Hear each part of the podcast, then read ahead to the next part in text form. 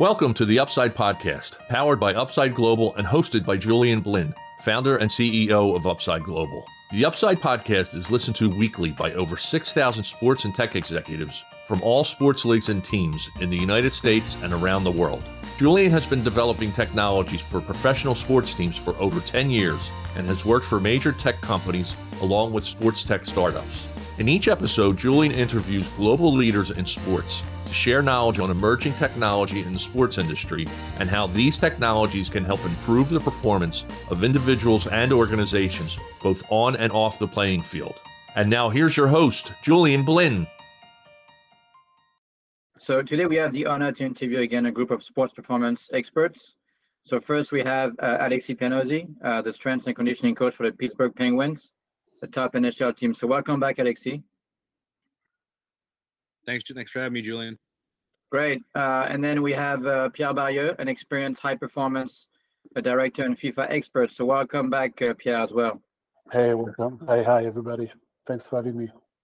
No problem. So, and then we have Adam uh, Quigley, an experienced athlete trainer in the MLS. Uh, he has worked for various U.S. Uh, soccer national teams. So welcome back, Adam. Yeah, thank you for having me. Looking forward to the conversation. Great, thank you, Adam. And then we have Karam Al-Hamdani, the head the therapist at CF Montreal, a top MLS team. So welcome back, uh, Karam, as well. Thank you. Hi, guys. Thank you for having me. Great. Uh, hey, guys. So what I wanted to talk to you about today was first, uh, we'll discuss the muscle injuries and the nutritional strategies, as well as correlation between athletic, athletes dehydration and soft tissue injuries. And then I'd love to get your thoughts on the best strategies for sleep management and also, uh, we'll discuss the best strategies for athletes recovery and associated treatments. Uh, then we'll talk about Saudi Arabia. Uh, they're making a big push in sports. And then lastly, we'll talk about Messi uh, finally coming to the MLS at Inter Miami. How does it sound? Good. Sounds great. So, hey, sounds cool.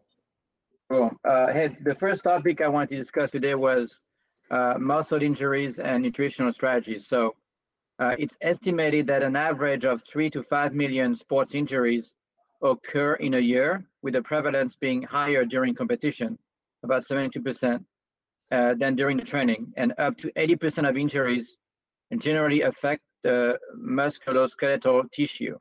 Now, some nutritional strategies are suggested to contribute to the protection and repair of the muscle tissue.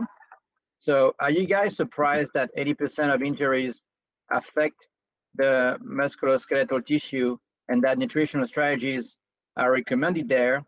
And also, uh, like I said, there's been shown that there's a correlation sometimes between dehydration of athletes and soft tissue injuries. So, are you guys surprised by this? Anybody has any thoughts on that? Anybody? I want to go. For, I mean, I can go first. Uh, so obviously, yeah. there's more than one question here and more than one fact. So I haven't seen the study on the 80%. I'm a little bit surprised. I think it's a little high, you know, but it's not yeah. shocking. It's not shocking. Uh, nutritional strategy to prevent injuries. Um, I think we can spend a week on it. So let's yeah. let's not do it. Let's let's you know make it keep it short. Uh, when it comes to dehydration and muscle and, and muscle injuries, I think this is pretty clear. Uh, I think that's the easiest one uh, that yeah. doesn't doesn't take too long to debate. Um, mm-hmm obviously when you and this is why we have to define injuries as well. And i think this is going back to what i was saying first uh, is a cramp an injury. Um, you know everything that everything that prevents you uh, to uh, to perform 100% in an injury or we're talking injury that the, our regular definition that's something that put you on the sideline for x amount of time. Mm-hmm. um, i'm pretty sure for the 80% the cramp must be part of it. So going back to dehydration obviously if you're dehydrated I'm not. A, I'm not. A, I'm not going to talk about you know muscle tone and reflexes. You know, in muscle and joint. But the simple one is is your blood. I mean, you know, if your blood gets thicker, you need water to make it thin to deliver nutrients mm-hmm. to the muscle, etc., etc., and energy. So, um, and that's very basic, but that's common sense. Um, yeah. So I don't think I don't think it's uh, th- there's a debate out there that it's there's a straight correlation between these two. When you come to the other ones, I've been through so many nutritional strategies that I've delegated to uh, to experts. Mm-hmm. Um, but again, I'm sure that we're gonna have like, we're gonna have three or four different opinions. Uh, he used to be, you know, the the acai berry. Then it was, you know, the, the muscle milk to recover, and then the, the uh, body armor, and then you know now it's the uh, the collagen. So we, we can talk about this all day, and I would leave. I would give the microphone to my colleagues there because I'm looking forward to hearing what okay. they have to say on the topic. All right, thank you, Pierre. Uh, who wants to go next?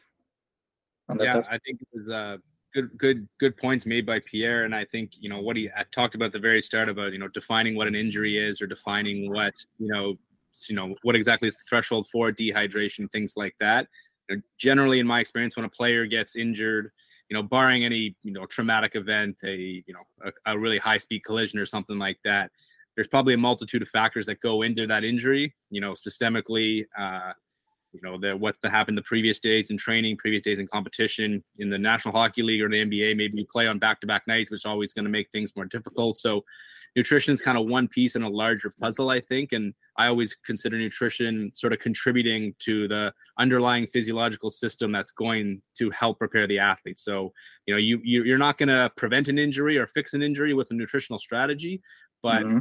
you can help make the foundation a little bit stronger by appropriate and adequate nutritional practices on a regular basis. Then I think when some of those other factors come in, like time zone changes, like back-to-back games, like you know, uh, changes in acute to chronic workload ratios, things like that. Hopefully, you're in a better position to to handle that. And uh, I, I, think that's you know from a from a nutrition standpoint, um, I think that's kind of what I always target with a nutritional approach is a little bit more globally or systemically, sort of providing the underlying uh, foundation for them to perform on a daily basis. Great, but thank yeah, great comment, uh, Alexi. Uh, Adam or Karam? Go ahead. Yeah, I, I think that um, going off of what Alexi said, where nutrition you know, may not be able to prevent or, or stop injuries or lead to injuries, you know, as as it's pretty well understood, the the two main alluding factors into having injuries would be, you know, fatigue and then past history of of injury. Um, so what what I've kind of over the past few years been diving a bit more into is where does fatigue tie into nutrition and how does nutrition tie into fatigue? And obviously hydration is a is a part of that. Um, and i think in the kind of the 10,000 foot view is that we've got to include nutrition in this. Right? Like if you have an injury and then the athlete's going through a, a traditional rehabilitation process and there is no nutrition or dietetics involved, I think that's a missed opportunity for one education, for mm-hmm. for staff, for athletes, for coaches, et cetera, the, the entire entire family involved, but also for a, a moment to build some new habits and, and build stronger habits to potentially, you know, prevent things down the road. You know, there's obviously the side of calcium and vitamin D supplementation that have been shown, you know, with stress fractures. So that would be a way of you know, ultimately preventing a type of injury. Um, but I think that having having someone in dietetics, uh, a sports dietitian at the table in these conversations to really drive home. Maybe it's it's the hot topic, as Pierre said, like the acai berry or collagen or doubling protein milligram intake, whatever it is, or gram intake, whatever it is. Um, but at least having that side of the conversation provided um, to have a structure, a system in place for for the athlete to be in a, a peak performance environment to to heal and to rehab. And would you say that the nutritional part is sometimes overlooked by the teams? They don't think it's a, a, big factor. I mean, it's not a big part of the reason for injuries, but you feel like maybe sometimes teams don't really take that as seriously as they should, or maybe the players don't really want to hear about it? Yeah, I, I think so. I think it goes both ways where um, shifting anyone's diet outside of injury is is difficult. Even you know you have some athletes that come in and they come out of college and they're used to eating dining hall food that's prepared for them or they go to fast food restaurants because it's easy and cheap. Mm-hmm. and then you get them into a professional sporting environment and they have to cook for themselves. Even that transition is tough. And now you want to add in generally the the nutritional uh supplementation of real foods are like traditionally abnormal foods, you know, that you wouldn't see in on a person's normal grocery list. Yeah. Uh, so then you, you add in having to provide other types of nutrients that no one knows how to even prepare you know yeah they'll they'll then fall back into the uh their general day-to-day thing so i think it's education from both the the athlete educating the staff of what's normal for them and having a baseline of of maybe their nutritional intake daily. And then from the staff educating why it's important um, why now and then how how to actually implement things and and keeping up with the accountability. Yeah makes sense. Uh karam what's your take on that?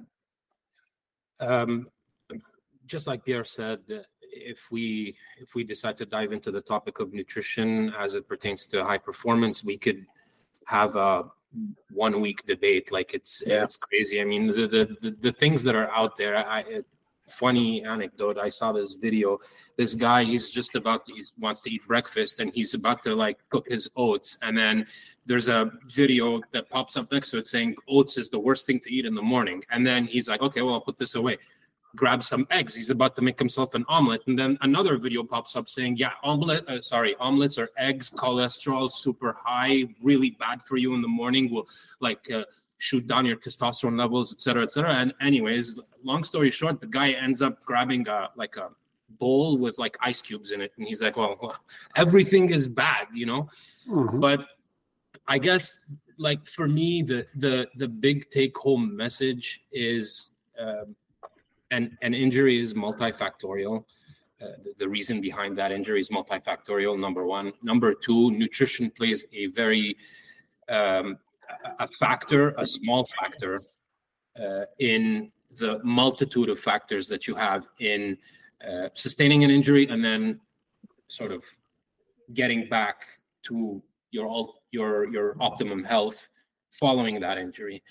Um, that's from an injury standpoint. But if you're healthy and you're playing games uh, back to back, it's really important for you to sustain the system by feeding it the macronutrients that are needed. So really trying to keep it at, at a, a basic level with with these guys because let's face it, a lot of the athletes that we deal with aren't the smartest tools in the shed. So you got to kind of put it in front of them. Hey, here's the protein drink this protein shake. Here's the fruit eat the fruit you know and and try to do it like right after the game because once they're out of your hands they can do a whole bunch of things that you're not aware of you know? So there's only so much that you can control you know? That's a good point. So yeah that's that's really my take on it. You yeah, know julian julian yeah. depending depending on what the audience is, okay. If like as if we if we talk about high level athletes, and if you dig deep, then obviously you want to be optimal nutrition, then mm-hmm. then it's a long conversation. Now, if we talk in general public, you know, and even you know, athletes to start with, they are not playing high level or they are yeah. taking care of themselves. It's pretty simple. You know, if you simplify it, you get all the answers. You you uh, you know, um, you need your blood flow to deliver the nutrients and the oxygen, right? So if you have proper nutrients and proper blood flow, then you'll be fine. And proper nutrients is not hard to get. You know, if you don't want to be really, really picky, you get 90, 99% of what you should what you should get. And then to with the fatigue thing, you know, now dehydration and injuries, well, guess what? If you're dehydrated, there's less blood flow. So you don't get less oxygen. So less muscle mm-hmm. tone and more exposed to injury. So it's pretty simple. Um, so the bottom line is drink before you get thirsty, uh, drink plenty of fluid, and then the right type of fluid, and eat a well balanced meal and you'll be fine. Okay, that makes sense. Um, hey guys, the, the next topic I want to discuss uh, was about sleep, right? Sleep management, right? So managing athlete sleep is probably one of the most complex things to to manage. I think maybe with the staff. Uh, sometimes it's even more complex, right? During heavy uh, uh, travel uh, or even like world competition uh, when it, you have to go overseas and there are jet lag and you're dealing with all kind of issues.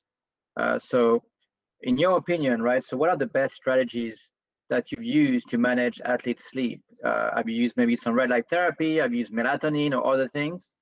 What, what have you think? What have you used that was, in your opinion, maybe the most e- efficient and effective ways to manage the sleep? So, can I go first? Yeah. So, uh, having played 11 games in 33 days, and uh, uh, two of which were in Vancouver, so going to uh, crossing three time zones. um, it's it's very very hard to control uh, you know sleep um, yeah. from from trying to ultimately change the temperature of the plane uh, to to drop it to have that optimum temperature for them to sleep to melatonin to um, i've also been using uh, tart cherry um, for them to to eat um, those have been proven to help. And in my case over the course of the 33 days anecdotally have helped. So like uh, you know the guys take the stuff they sleep on the plane they go home they sleep because we'll have the day off the, the, the, you know the following day. And they come back well, we we will ask them you know questionnaires wellness questionnaires the, the following day and they seem to have recovered so do I have do I have objective data like a Oura ring data or whatnot mm-hmm. to, to, say yeah uh, he had a good night's sleep? No, but subjectively they're telling me yeah I feel better. I feel like I've recovered, etc. etc. So my main uses were tart cherry, melatonin, and um, I've tried to push a light slash uh, red light yes. on them. They like I told you guys before, some athletes not the sharpest. Um, mm-hmm. They they call it the lightsaber now. They're like uh, playing around with it, and so I'm like, okay, just give me back to me. Like no, yeah. you know. So th- those were the main things that I play with the temperature. Try to push uh, cold tubs re- immediately after the game to really drop that uh, nervous system uh, down, and then our cherry and melatonin. Where you say art cherry? I didn't catch that. Tart cherry. Tart, Tart cherry. cherry. Yeah, I'll, I'll show you the, the, the thing right now. Nutritional strategy. Okay. Absolutely. Yeah. Interesting. Um, any, anybody else? In, in that month, Karam, did you have any feedback of people having like lucid dreams and more like I guess it would be REM sleep, technically speaking, but I when when I've provided you know tart cherry, some magnesium as well, and and melatonin, I've had some athletes have some wildly like uncomfortable, and and maybe it's just simply them being dreaming. You know, when when people don't dream and that's the norm, and then they start dreaming, it can be obviously a little uh, uncomfortable. Um, but I, I, I guess we'll wait until he comes back. But yeah. Uh, Have you all had any of that ever? With uh, magnesium, uh, not yeah. with uh, melatonin, but uh, magnesium. I have had some people comment on that, and yeah. they didn't. You know, they weren't a huge fan of that. They were not. No. Hmm. So this is tart okay. guys. Oh, gummies, not the drink. Yeah. Uh, and well, is there is there melatonin in there? Or? No, no melatonin in there. It, it it literally is exactly it's a gummy. Like yeah. what's and, in it? What's in it? So, um, total carbs five grams, dietary fiber, vitamin C, sodium, potassium, tart cherry extract, um, 500 milligrams. They're usually made like Mont, Montmorency cherries is, is, is, a common one. Uh, there's a couple different companies that produce it. There's one company, Cheribundi, that uh, does combine yeah. it with melatonin for a, a, sleep product specifically that uh, you know anecdotally players really like. Uh, so they also, you know, it's pretty sweet. It's got a little bit of taste to it. Comes in a packet. You just kind of quick shot of juice sort of thing. Um, so I, I, you know, I've seen some guys have some success with that one as well. Mm-hmm. Um, Anybody, Pierre, do you want to comment on that or? Oh, I can comment all day. You know, okay. uh, I, I, love this topic. Um, I wrote a book on jet lag maybe ten years ago, uh, and how to deal with all this. Um, so the, the again the the strategies it depends Are we talking jet lag? Are we talking uh, you know simple uh, sleep strategies? Very different. You know, it's a whole different ball game. Now the the Helite um, it's interesting because I had, had, very positive reactions for uh, pretty much all the players that I've used to MLS and Prem. Mm-hmm. Um, you know, with Leeds, we went to preseason in Australia, so uh, there was a good time to put all this strategy in place. Um, again, so let's talk jet lag briefly, just a minute. Uh, jet lag for me, it's all about chronobiology. You need, I mean, Karam mentioned flying to Vancouver. Tricky when you fly west. Uh, actually, not as not easier when you fly west because it's easier to adapt to a longer day. On the way back, it's pro- it's a problem. So can you control the time of the flight? Uh, exposure to light, you know, uh, clock clocks need to be set up to the destination uh, time, and then exposure to light in in a plane. A lot of time in planes, they pull the blinds down, not for you to sleep, but for them to be, you know, to leave them alone. And for mm-hmm. you, it's it's not the right time to be in the dark. So that's the, the, the easy part. When it comes to the sleep strategies, um, you know, the basic one that he mentioned, the temperature, exposure to light, exposure to noise. Uh, so um, uh, Bose headphone and noise canceling headphones in the plane. There's, there's, there's a lot of studies that have that have shown that the um, the, the, the constant buzzing in the plane of the engine is disrupting your beta rhythm in, your, in the brain, which is a big factor on on you know like uh, fatigue after that. So yeah, you control these three, and you time you and you time your exposure to light, and you time your exposure to uh, uh, and, and your sleepy hours, and then you've done what you can do. Um, exposure to the blue light and the white light now with the screens. You know, uh, there are there are a lot of uh, uh, like either glasses or you get the um, what's the mode on iP- on I- on, I- on the iPad or on the Mac? The uh, there's oh, a the mode, mode. Sleep no, night shift the night, night shift. shift. you know uh, there's there's a lot of little things that you can do to adjust and and obviously education you know you have to tell them listen uh, it may be 11 but for you it's 2 so you know no and what do they do when they don't sleep you know they get to the screen so it's like makes things mm-hmm. worse um, yeah i could talk about it all day but uh, in terms of pure sleeping strategy and you know sleep uh, sleeping um, uh, monitoring devices I've, I've used almost all of them over the years, but you, you come into you run into uh, you run into uh, people where you have exhausted all the strategy that you can use. You know, routine is key. Make sure that you know they have the same routine, same bedtime, lukewarm bath, and all stuff. Avoid caffeine. You know. Um, but at one point, you know, you run into a cul-de-sac because there's not much else you can do. I've had a player in the Prem, you know, he was a big Templar from Holland. Um, he said, Pierre, I'm doing all this. I just can't sleep, you know. Uh, so we sent him to the hospital. He did like sleep studies and you know brainwave and stuff. He just couldn't sleep. Um, yeah. Yeah, it's funny. Uh, that reminds me of um, I was talking to uh, I think it was a Brazilian soccer team, right? Uh, one of the players just couldn't sleep before the game because he, he just kept drinking the mate before the game, and after the game, it, again, and and that is the kind of stimulant that those guys just just couldn't you know uh, fall asleep. So mm-hmm. sometimes you also have those factors, right?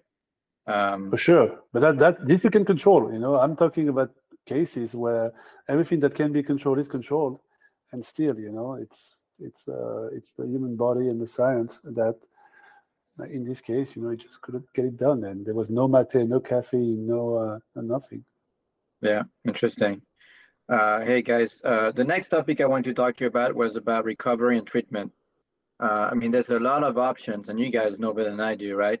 As far as uh, to help the, the athlete recover, uh, people have been talking about, you know, cryotherapy, water therapy, cooling, eating therapy. So, what are the best uh, uh, recovery and really treatment uh, that you guys have used, and when is the, you know, what is the right time to use certain treatments versus others, and maybe what are the treatments that don't work? They just don't work. So, anybody wants to comment on recovery and the right treatment at the right time to use? Alex, it'd be interesting to hear you in, in hockey, you know, because we all football here, and and I think yeah. it's really dependent on the nature of the sport. Yeah, that's what I was going to say. The right treatment, right time. I think it's also dependent on the person as well for you know what do they respond to because I think there's an underlying physiological principle to most things. You know, hydrotherapy, a little bit of hydrostatic pressure, contrast, a little bit of you know change in, in fluid dynamics, things like that. So the underlying science is usually pretty good in most of them. But if a person I think believes that this is really going to help me, I'm going to feel so much better, then they start to feel better. You know, call it whatever percentage placebo effect. So whatever one a player buys into, I think is um, you know also has a lot of uh, benefits, irrespective of which modality it is. But within hockey, there's kind of a long culture of you know cold tubs, ice baths they're mandated in every building, uh, like in most sports, I think. But that's a pretty common one. Hockey is a pretty you know lower body dominant sport, like like you know like like uh, football as well. But um, you know, cold tubs after games, things like that is a pretty common one. And I think if you're looking at, hey, we have to play a back to back game, we probably have a lot of localized inflammation in the lower body after a game. We have to play in, you know, 18 hours or something like that. Maybe a cold tub fits really good.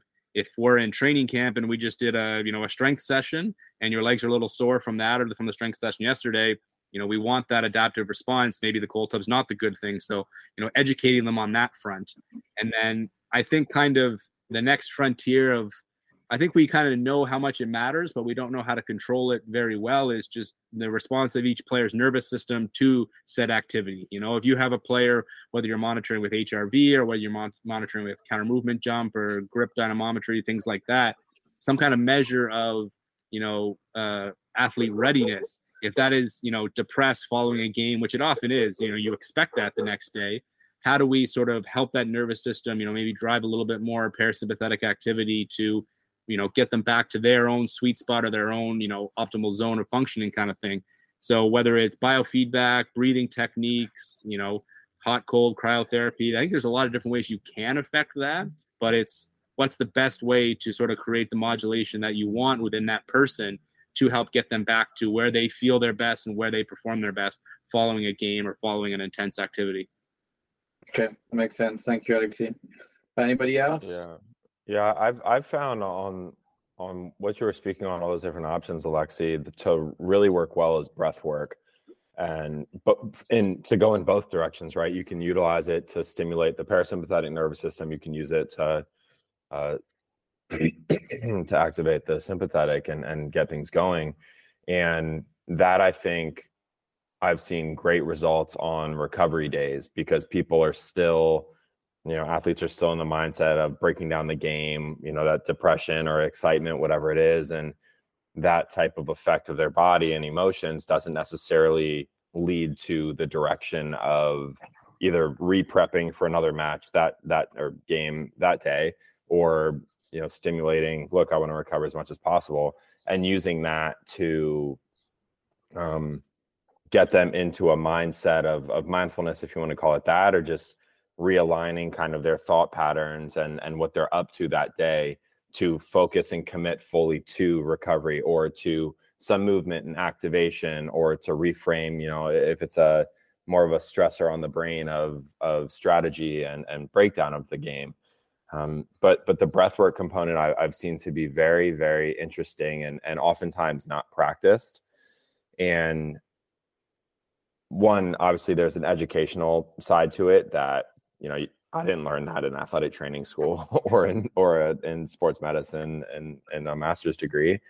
Um, but when I've created that type of environment or that container for the athletes, some of them they'll breathe for five rounds and fall asleep and be out cold for 20 30 minutes and they'll wake up after and say, oh my like it, it looks like they're reborn out of a cocoon like they've never rested that heavily and that well oftentimes you look at all the variables of the environment you have kids at home you have a significant other you have teammates asking oh let's go grab a drink or let's go grab dinner. Like there's all of these other things where they're trying to staff included we're trying to appease to everyone but also listen to ourselves of what's best for us in our recovery and regeneration. And that that i think is, is really important to personalize or customize for for the athlete.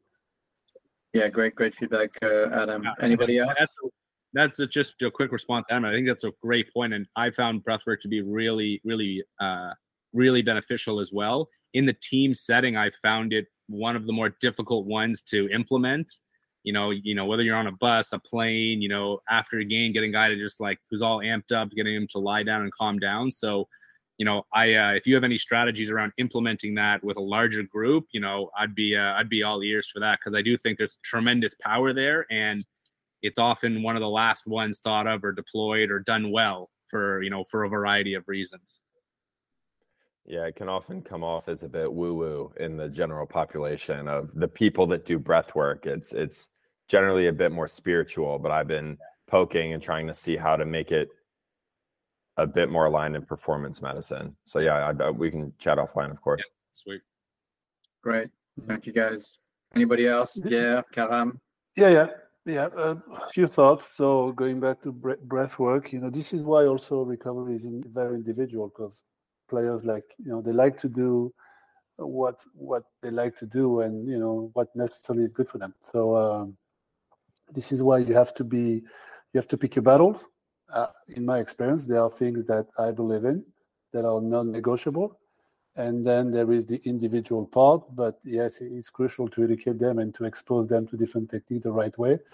Because no matter this is sociology, you know, on the group of 20 guys, there's probably five that are going to say, "Yeah, help me," you know. And what, if they think he helps them, um, especially because you think he does too, then this has to be part of, of, of what they do. And I also think that within a team, within a group, and that's my coaching side, you know, like regular coaching side of my brain, they, they should be um, there should be a, a, common a common part, you know, because it's important that um, you know they all they all see each other and, and do the same thing before going in different directions.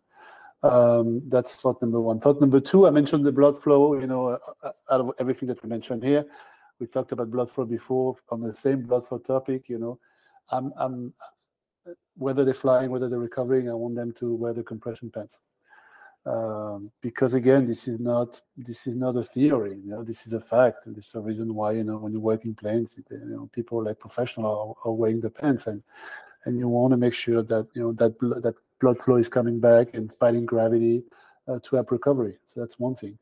Uh, the question that for you, Alex, um, was about the cryo because I, I, I've, from my experience, you know, I, I, think cryo was pretty effective when I tried it a while ago, and then now, even when I was in Toronto, we had um, we had cryo chambers that we get from the Maple Leafs. Um, I think it's pretty it's pretty efficient for for everything superficial and you know for the blows and you know as opposed to uh, the cooling strategy would be, you know, uh, a little more helpful for someone who's had heavy legs, you know, different type of fatigue. So, is that are you using this? Because I'm assuming, you know, I'm not an expert in hockey, but I'm, I'm assuming even with the pads, you know, it's there must be some bruising going on. So, is it something that that you you've come across and and and yeah? Yeah, we uh, we do have a, a cryotherapy unit, sort of an individual um, I guess not a chamber, but uh, tube or I'm, not, I'm trying to think mm-hmm. the, the word. Yeah. yeah. Anyways, uh, and it's too bad actually. We have one at our practice facility, but not our game facility because they're in separate locations. Honestly, I wish we'd, we'd have it at our game facility instead yeah. of our practice facility. Sure. Um, but the number one thing we've used it for actually is, you know, we, for a while we were tracking morning HRV measurements, and if a player was yeah. a little bit lower than norm a little bit more sympathetic than their average, well, we've the, our working theory was that you know the abrupt exposure would increase sympathetic activity in, increase sympathetic activity and then we get a corresponding bump in parasympathetic activity following you know half hour hour two hours later.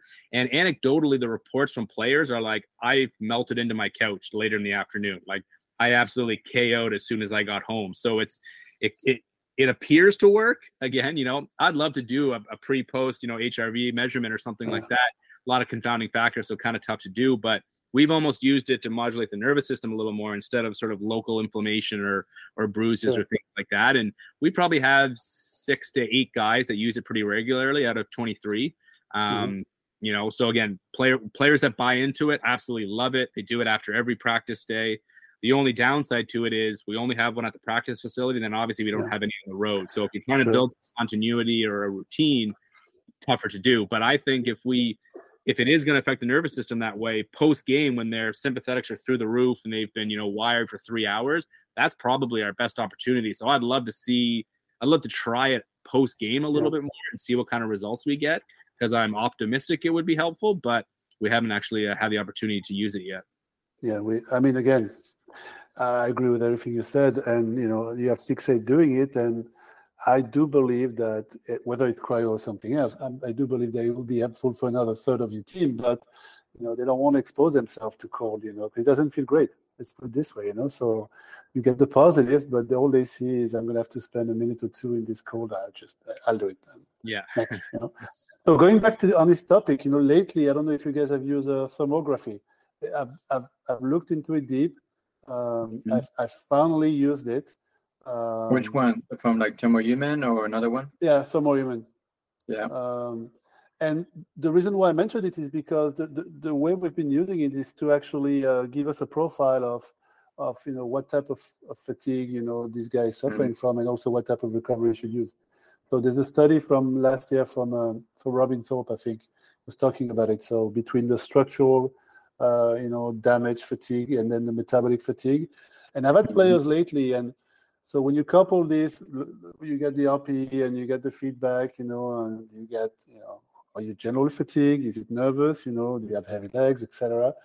And then coupled with the uh, the infrared camera, I've seen that and I've, from my experience, from my recent experience, I've seen that the guys that are like general fatigue, like nervous fatigue, like really uh, meta- like metabolic fatigue, are in general, especially if the camera shows some some elevated, like you know, body temperature, are are benefiting from the warmth therapy. Okay, so you put them, yeah, you put them in a sauna, you put them in a, in a jacuzzi, and and from what they tell me, they said it's know, hurting them. It's hurting them it's it's hurting them or it's helping them recovery oh it's helping them okay yeah it's helping them recovery so and i was one particular player you know american player uh, that said yeah i'm dead i'm dead mentally i'm, I'm exhausted you know so um, somebody's been doing cold bath forever contrast whatever i said okay let's mm-hmm. give it a shot based on this go and just do jacuzzi and then relax and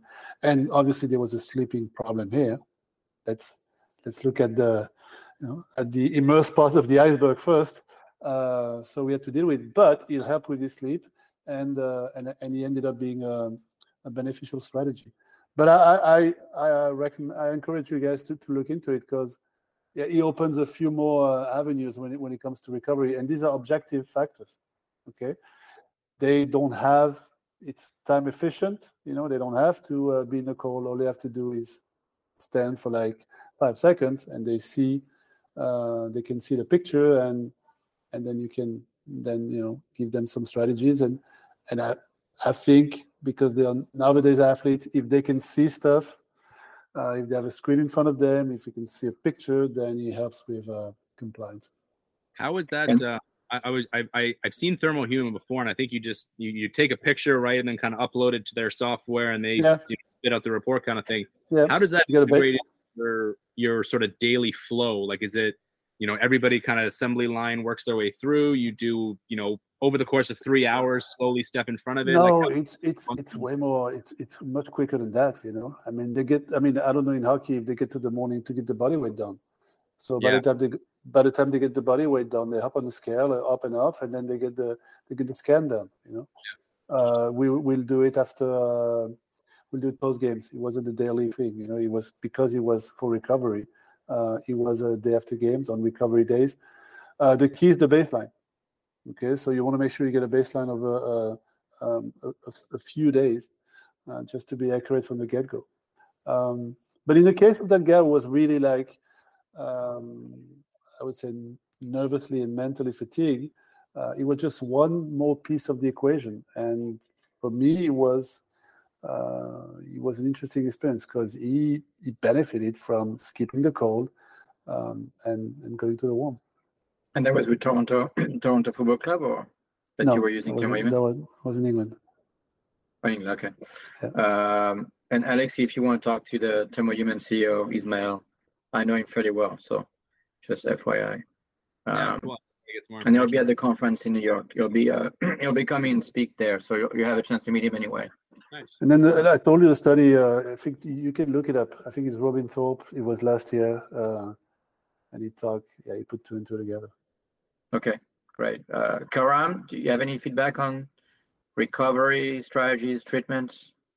Yeah, um, just uh, there are a whole bunch of wheel, you know, wheels, whistles, uh, you name it. It's it's all there, you know. But the, the, to to me, there are two really important things that we I feel like we're losing touch with, but that we need to implement more is actually having a conversation with the player, you know, and just okay, how are you feeling today? Yes, we do all the questionnaires, and but I've also found that uh, most times they just they're on their phone and then they, they like it's just an automatism, as we say in French. Mm-hmm. Uh, so having a conversation, figuring out how how they feel, if they are feeling anything that's out of the ordinary, where, uh, etc. You know, that's one. Two, hands hands on. So actually using our hands as tools to see if there is anything that's off. If there's a, a muscle that's a, a, little bit hypertonic as opposed to the other one do we see any uh, bal- you know imbalances in like i don't know standing forward for the flexion or uh, rotation to one side versus the other after the after the game which you know can correlate with some muscle tightness on one side versus the other et cetera et cetera. Just these they're simple tools that we have in our arsenals as athletic therapists, athletic trainers, or even physical therapists that could serve us or could take us a long way in, you know, and, and complement that stuff with the cryotherapy, with the, you know, uh, Theraguns, with the recovery boots, et cetera, et cetera. So that's really my take on on that, on recovery. That makes sense. And by the way, I, just thought about something. This week I was talking to the technology company that uh, provided uh, Novak Djokovic the patch at the French Open. Uh, it's a nanotechnology. They're using uh, light therapy and acupuncture at the same time. And what the guy was telling me, I'm talking to him again next week, but is that it helps to um, to kind of with the balance on your body. I'm talking about balance, right? And then it mm-hmm. also help with reduce the stress and uh, maybe give you more energy. But it's interesting. I thought it was interesting. Um, so anyway, uh, I'll be coming on the podcast. I, I, you know, you'll have a chance to hear about more about the technology. But that's a, that could be another strategy, I guess. Yeah. Um, one, one last thing, Julien, is that obviously yeah. we talk about, you know, we we started by talking about sleep, and then we went to nano strategies, and and yeah, and going back, depending on public, the one thing, even at our level, that we uh, we sometimes overlook is is the sleep. Okay, it's just how much you, you sleep, sleep, and how and, and how well yeah. you sleep. Period. Forget about everything else. I mean, everything is correlated, um, but the reason why it's so tricky, and this is, I think that you need to have a few different groups of recovery. They have to come at different times. Um, you know, because some sleep better than others after game, some don't. Example of the guy I had 10 years ago barely could. I mean, if I mean, the strategy for him would be to train in the afternoon. You know, it would have been fine, but you just can't. You, you can't do it because you, it's it's you have a group and you have you have to do what's best for the group. Um, yeah. But ideally, that's what you should be able to do at least on recovery days, assuming they do the right thing. Okay. The problem is, Karam mentioned it a few times, is that if you open the door, then some guys would come back at come back home at seven because they're recovering in the afternoon. It's kind of productive. But if you had a good group, that was what it Go ahead, go ahead, Alex. I was just gonna ask Julien what the name of that patch was, so keep going, Pierre. Sorry. Yeah, it's called. Um, I'm blinking now. Uh, the Tao patch. Tao patch. So the the company, the CEO is based in Berlin, Germany, uh, but they uh, they work with lots of Olympic athletes. Obviously, they work with Djokovic. Um, I'll, I'll I'll send you some information, and I can introduce you if you want to, or anybody. Yeah, be so, interesting. Be interesting. Yeah. But, but again, if, if if all our guys could have the the Joker mentality, you know, I think be. Yeah, I mean, look, I mean, Djokovic is looking at, you know, he needs like eight, nine, I mean, I guess eight hours of sleep. He's watching what he what he drinks, what he eats. Uh, he's using this type of technology. I mean, it's crazy, right? But that's that's the reason why at 36 he's able to win the French Open again. That's one of the reasons. One of the reason, right? It, that's my last word of the day. I'm talking too much. It's called to play. Okay. Uh, uh, hey, and... uh, guys, two two more topics to discuss. Um, one is uh, Saudi Arabia, right? So there's been a big push from Saudi Arabia into sports. Uh, I mean, I, am sure you guys have seen that the the Saudi Arabia, the LIV Golf League, right, uh, recently merged with the PGA, which is kind of ironic, right? Because they were fighting against each other. And I think because the PGA realized that they already spent 50 million dollars in legal fees against the Saudis, so they, I think they almost like gave up on this. Um, and then uh, lots of uh, soccer players, starting with Ronaldo, and also now recently Benzema, uh, recently signed in the uh, Saudi Arabia Soccer League. And there's also been reports saying that they are looking to buy the Formula One for 20 billion dollars, right? So, um, and apparently they have an envelope of about one billion to buy top soccer player to join their soccer league right now. So, what is your take on Saudi Arabia push into sports? Anybody?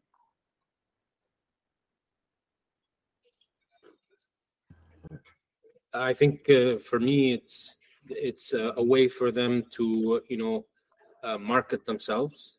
Uh, once upon a time, it was uh, Dubai, then it became uh, Qatar, and now mm-hmm. Saudi Arabia has proclaimed themselves as that power in the Middle East that's going to attract all all of the world and for them to become the hub, the new hub, um, you know, superseding Dubai and uh, Qatar.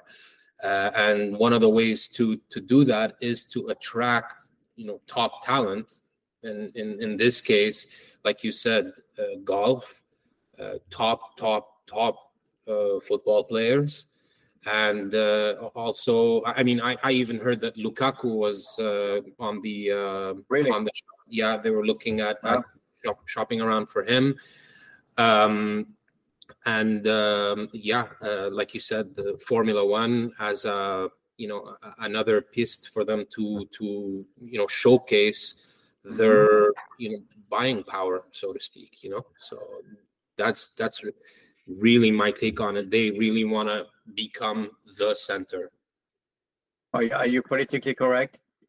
Are you you uh, know trying trying as much as I can uh, to to to keep that out of the, the equation there. But you know, uh, yeah, let's leave it. This is soft power through sport. You know, this is about image, and then you know, unlimited money. It's not being politically correct. It's just exactly what it is. You know, whether you think whether you agree with it or not, it's a different story. But that's what they do. Um, how efficient is it going to be in the long term? I'm not so sure, but you know, because if you if you start something like this, you have to uh, you have to you know make sure it lasts somehow in time. Um, mm-hmm. but that's what it is. That's what it is. So let's see if it let's see if there's any positive effect on human rights on site through this. Seems positive. Um, you know my wife was telling me if we ever go to saudi arabia i, I cannot even go to games. I don't think i, I can try and i was like well i think you can try it now. Go to games a good point. But i'm thinking ronaldo's wife is going to games. Um, but it's unlimited budget. You know, this is not as different than than you know these states uh, investing in football. Um, you know, yeah. we had Man City. We, we had Man City win. Just won the um, the Champions League. It's the first time you know a club like this is winning the Champions League. And Newcastle too, right? Newcastle is also Newcastle, of course. Newcastle, if they eventually do, but um, again, soft power through sports. It's been done before, like I mentioned. Uh, they do it the reason why you know we're talking about it is because the amounts are more and more extraordinary. You know, every time it happens, but it's the same principle. But well, well, the because um, you know we kind of saw what happened in China, right?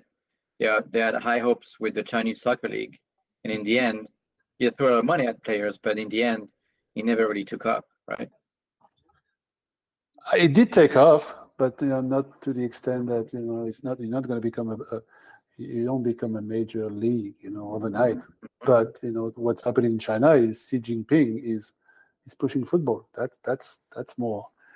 I know because I've been there for FIFA twice, and um, they have coaches everywhere. They they're really pushing football in, in, in schools more than that's what they want to do rather than you know they did sign a few guys back then, but it's not to the extent of Saudi Arabia doing what Saudi Arabia does, which is also unique is the government is selling players and then dispatch you know the players through the uh, through the clubs. It would be like you know it would be like you know the government in the us buying players and then deciding which mls franchise they're going to play for. So that's unique. Interesting. Yeah um, anybody else adam or maybe alexi do you have any thoughts on that I, am the thought that I keep coming back to. Obviously, the, the human rights stuff is, you know, like Pierre said. Hopefully, that advances, you know, that in the in, in in the years to come. But you know, I, think you can't be naive enough to think that money doesn't make the world go round. You know, that's what that's what makes everything go. But at the same time, there's probably a pretty good track record of people who do things solely for money. Ultimately, things don't go well. So you know, when if you, if you're not motivated by the love of the sport or growing the game or you know delivering a good quality product to your fans, uh, you know things like that, is the game ultimately going to go in the right direction or the wrong direction? everyone seems to think the LIV Golf PGA merger is going to be good for the game of golf, and I understand marketing rights and you know things like that. But if you know the golf. There's a lot of people who just love to play golf so much, and they're they're not going to miss a minute of the U.S. Open this weekend because there's nothing better than just watching that. And you know, is mm-hmm. the game catered towards those people or just you know sponsorship and the the people who get the best seats at the events and stuff like that? So hopefully it, it helps the sport, but you know, I think like most people, if you do things solely for the basis of money or you know, you usually don't get the best results, kind of thing. Yeah. Yeah, and, and, you know, one thing that struck me uh, when Alexi, I forgot we were talking about golf already because I was so so focused on football. But but that's the big that's the big difference right there. Is that from what I understand, the little that I knew, they had the PGA Tour that was functioning, you know, with all these players. And next thing you know, there's a new tour, you know, coming. So it's a much different story, completely different story than Benzema or you know Kanté going to play in Saudi Arabia. Uh, which we know it's a completely different level. And, and this one is, this one is, I don't, I don't have an opinion because I don't know enough, but it's, it's, yeah, it's a completely different context. You guys, you guys would know better than me, but the the reason the you know Super League or whatever it was, you know, ultimately never came to came to fruition. I feel like was for similar kind of reasons. Like you know, you're yeah, you're a couple of your biggest teams and your wealthiest owners might benefit, but is the game of football worldwide really going to benefit from this, or is it strictly a you know monetary monetary endeavor to form this new league kind of thing? And this is from someone who understands very little about football, so I, I definitely defer to you guys on this one. I'm going to go on the record saying that within 10 years they, they would be the Super League. So I don't think there's any other alternative. Um, and he's not going to kill. He won't. He won't kill the domestic leagues. You know, it's just that. The, the, I think it's already happening. You know, they're just working on details the thing is, again, it'd be no different than having the NHL, you know, with uh, different with with different you know count, countries playing in the NHL, and then these teams will play you know on the weekend in the in the domestic league. So the Super League is happening, no question, no question. The only thing that the, the only thing they're not they're not exactly uh, agreeing on right now, and that's why it hasn't happened sooner, is it cannot be a close league. You know that, that doesn't go with mentality in Europe. The only detail they're working on is how can we leave the door a little open for a team that does really well one year in the domestic league to get to get in the Super League the next year. So there's this 10% of promotion, relegation, however you want to call it, that they haven't agreed upon. Uh, but for the rest, they're on the same page. You know, so, and, so, and, I don't, and I don't think it's bad for the sport. So are you saying so? What would happen to the Champions League then? You would have the Super League and the Champions League. That's the big question. You know, yeah. that's why. That's why. That's why. That's why the clubs. Are, the clubs are okay. It's not a problem with the club. It's not a problem with the federation. It's a problem with UEFA. Yeah. Right.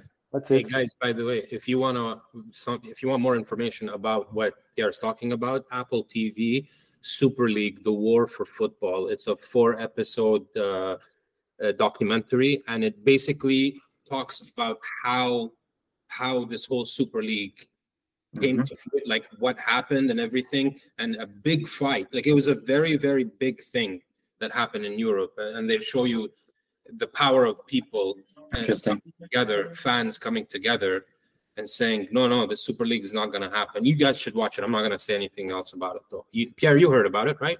No, no, because I don't have Apple TV. But uh, but again, if it wasn't for Bayern or PSG, I think it would, it would have already happened. And yes, the fans are against it, but the fans would be in favor of it. They'd rather watch, they'd rather watch like Tottenham against. In England, it's a little different, but still, they want to watch like a big game every every uh, you know every midweek, and then go back to the domestic on the weekend. You know, they they get around it. The president, there's a consensus across the president. That's for sure. Well, you know, speaking of Apple, right, it's a good segue to the last topic I wanted to mention was uh, Messi. So actually, Messi, right, uh, recently uh, signed with uh, Inter Miami, is coming to the MLS. Uh, apparently, they're talking about him getting paid $50 million a year. But as part of that, uh, he would get uh, a share of Apple, the Apple TV deal, right, with the MLS, which is one of the one of the reasons, one of the many reasons why he decided to go. Um, so, what is your take on this whole Messi coming to the MLS, the US? uh, is at the end of Messi, you know, as uh, one of the best players in the world. Um, so, what is your take on on the whole Messi trade? I think this is a I don't know if generational is the correct term, but whatever Michael Jordan signing to Nike and having Jordans was for basketball, I think this is something that could be very similar um, for like a generational shift in in the world of football um, in the states and also in the world. Um, you know, obviously there's the there's a dollar sign of it where you know you have a player like Ronaldo that goes to Saudi for literal dollar signs, then you have things like this where it's, you know, I don't know if if Leo is coming to the states simply for the dollar sign. I think this is more of a, um, you know, putting yourself in in the names of the greats to really change the world. You know, mm-hmm. the the world of the game, but also the world of the literal world of the impact in football, the impact on culture, on people, in experiencing the game, experiencing the ways of their life. Um, I think it's much greater than simply gaining, you know, a percentage on every on every Apple TV stream or a percentage yeah. on every MLS Adidas apparel sale. Yeah. Um, which, which I don't I don't know if we, you know, we can obviously have opinions on what the impact is presently, but I mm-hmm. think it's going to be a really interesting five ten years of football to see what obviously I Messi is not going to I, I, unless he sleeps well and has the right nutritional plan, I don't know if in mm-hmm. 10 years he's going to be still the way he plays. He can play 10 years, no question. Honestly, and that's an interesting thing, Pierre. Out, outside of this topic, is that the way he plays the game is so well developed in his brain. You know, it's not something that's slowing down because he can't hit his top speed anymore. So it's going to be really interesting to see how how he uh, integrates in, into the league because of that. I think yeah. listen, I like to. Sh- I share Adam enthusiasm to some extent. I don't think the league is not at the point where they need Messi. Okay, mm-hmm. I, I, compare it with the previous one, which was which was. I'm not talking about Ibra. I'm talking about Beckham. Beckham was for me the the pivotal moment in MLS. You know, uh, and we're talking about the same amount of money back then.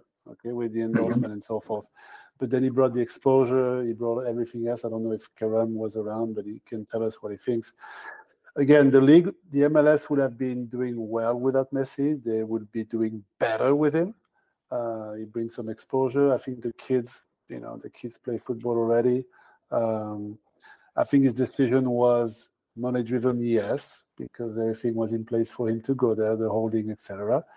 Uh, but it's more, it's as well, it's about lifestyle. Uh, you, you, I'm not an expert about uh, Riyadh, but between Riyadh and Miami, i am pretty sure the life can be a little sweeter in Miami. Um, yeah, I think it's a win-win situation. Sure. You know, less taxes clearly, uh, but it's a win-win situation, and uh, and, it, and it's and it's great news for the league. You know.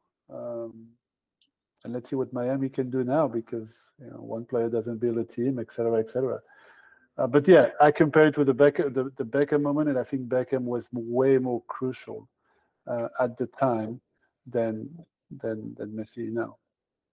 And, by the way, the talk one thing that was interesting, I think, in that trade is that the, a bunch of MLS teams, right, chipped in apparently to pay for Messi's salary, even though he's going to play for Inter Miami, right?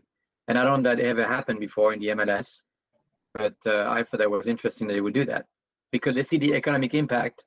Because you know the the the, the price tickets, right, wherever Inter Miami is going to go, already went up significantly. Um, so did they chip in for his salary, or I, did they I, chip in for? It's just like it's just a single entity structure when they share the when they share the, the revenue.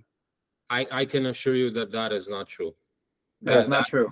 No, I because when it happened, when the news broke, I was sitting uh, at lunch and the president of our club was in front of me, and I said, "Hey, apparently what you just said," and he is like, that is 100% false. I can assure you, Karam, because so it's wrong information. Wrong information. You, you yeah. yeah. he said you, you actually think that the owner of our club is going to say, yeah, sure, I'll go pay for uh, Messi's salary, but yeah, I, I, it was hard to believe, right? Yeah, no, no it's uh, yeah. He's like, okay. no, and he goes, especially our owner. Like, yeah, yeah, okay, yes. It's a single entity. You they share revenue, so again, it's win-win at the end. So Right. Uh, but like you said, uh, Julien, uh, the the average price of a ticket went up from thirty eight dollars a ticket in in uh, for an Inter Miami game up to yep.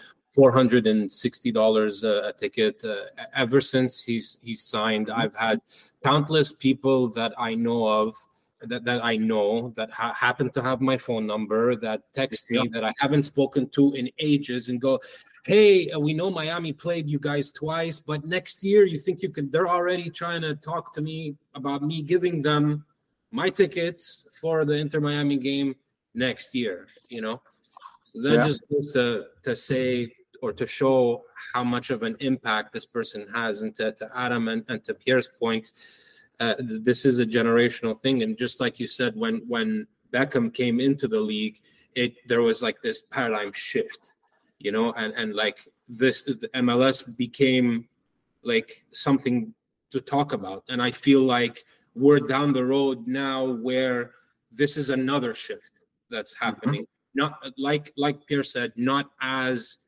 um, impactful, but still very impactful with the arrival of one of the best players, if not the best player to have ever played the game in our generation, so to speak, um, yeah. playing uh, on fields in North America. So, and that's great point. You know, it's going to be a it's going to be hard for Miami because you know I was I was I was around when there was the Beckham tour when the Galaxy was around and played in the Meadowlands, 75 people. Obviously, they're playing team that that want to show to their home fans, you know, oh, yeah. that that they belong. And then with the salary cap structure, it's hard to build a team in the MLS.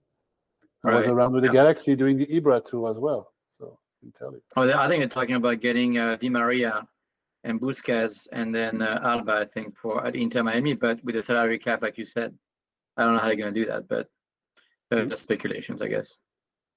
Still, four, right. four players doesn't missing. Uh, right, yeah, it's not enough. Yeah. Funny, funny enough, we were just talking about Saudi Arabia, but he refused the 1.6 billion dollar mm-hmm. salary mm-hmm. over three years, Messi, to go to Miami. Mm-hmm. So you know, yeah, money can buy you top talent, but you know. But what I, what I've heard is that his his, uh, his father, Messi's father, wanted him to go and take the money, go to Saudi Arabia. His wife said, "No, I'm not going. I'm not going to Saudi Arabia." So you know, let's go to Miami. Or that's that's what happened. So, you know, look, guys, we the yeah, dictates peer pressure. The, the wife dictates peer pressure.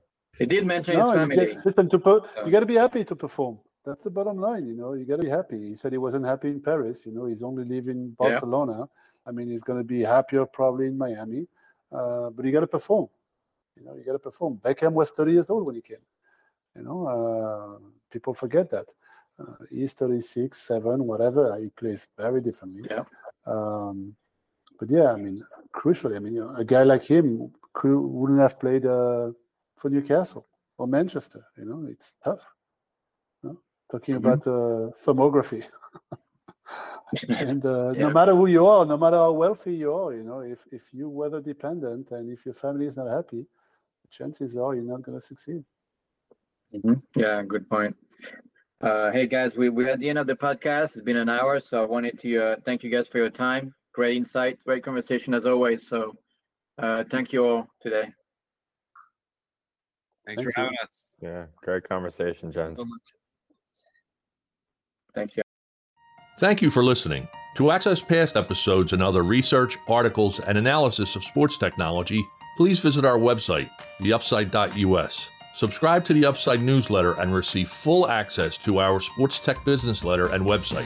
Royalty free music is provided by ibaudio.com. The Upside podcast provides timely insights and interviews with global leaders in sports technology. Until next time, keep looking to the upside.